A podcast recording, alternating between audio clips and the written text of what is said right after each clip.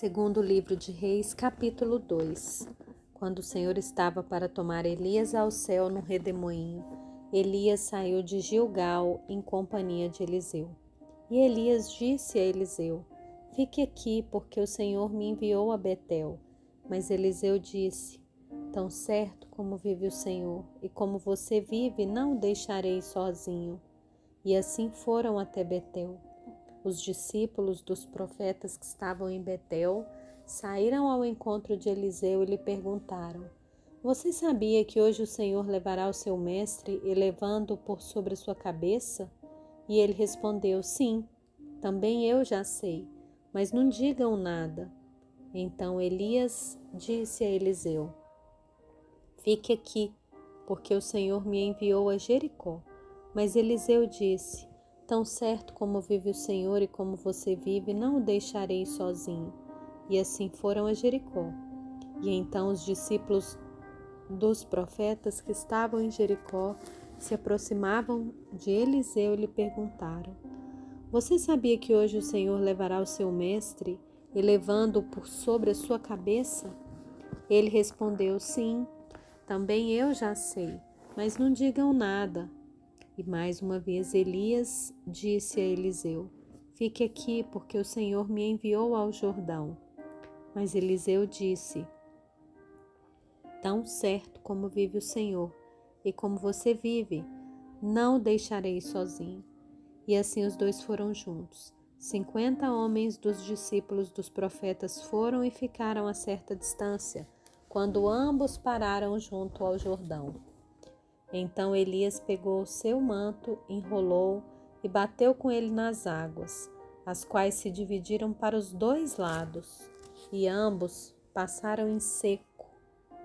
Quando eles tinham passado o Jordão, Elias disse a Eliseu: Diga o que você quer que eu faça por você, antes que eu seja levado embora. E Eliseu disse: Quero receber por herança porção dobrada do seu espírito. E Elias respondeu: Você fez um pedido difícil, mas se você me vir quando eu for levado embora, será como você pede. Porém, se você não me vir, não será assim. Enquanto iam caminhando e falando, eis que um carro de fogo com cavalos de fogo os separou um do outro e Elias subiu ao céu num redemoinho. Ao ver isso, Eliseu gritou: Meu pai, meu pai! Carros de Israel e seus cavaleiros, e nunca mais ele viu Elias. E pegando sua própria roupa, rasgou-a em duas partes.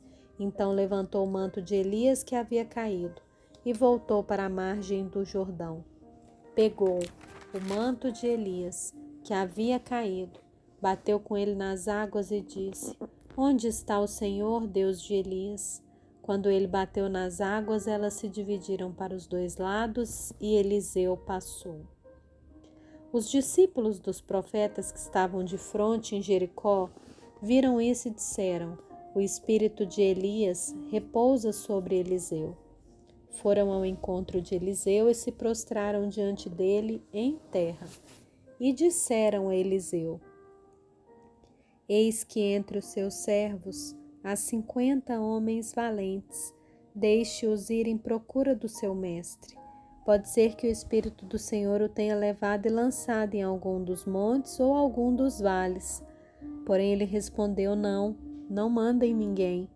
Mas eles insistiram com ele até que, constrangido, lhe disse: Podem enviar os homens. E enviaram cinquenta homens que o procuraram durante três dias, mas não o acharam. Então voltaram para junto de Eliseu, que tinha ficado em Jericó. E ele lhes disse: Eu não disse que vocês não deveriam ir? Os homens da cidade disseram a Eliseu: Eis que essa cidade é bem situada, como o Senhor pode ver. Porém a água não é boa e a terra é estéril. Ele disse: Tragam-me um prato novo e ponham nele sal. E eles trouxeram. Então Eliseu foi até a fonte, jogou o sal na água e disse: Assim diz o Senhor: Tornei saudável essa água. Ela não será mais causa de morte nem de esterilidade. e aquela água ficou saudável até o dia de hoje, segundo a palavra que Eliseu tinha dito. Então Eliseu partiu dali para ir a Betel.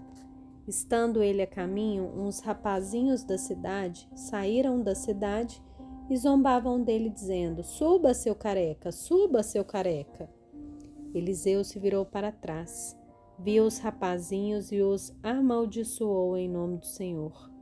Então duas ursas saíram do bosque e despedaçaram quarenta e dois deles. E dali Eliseu foi para o Monte Carmelo, de onde voltou para Samaria.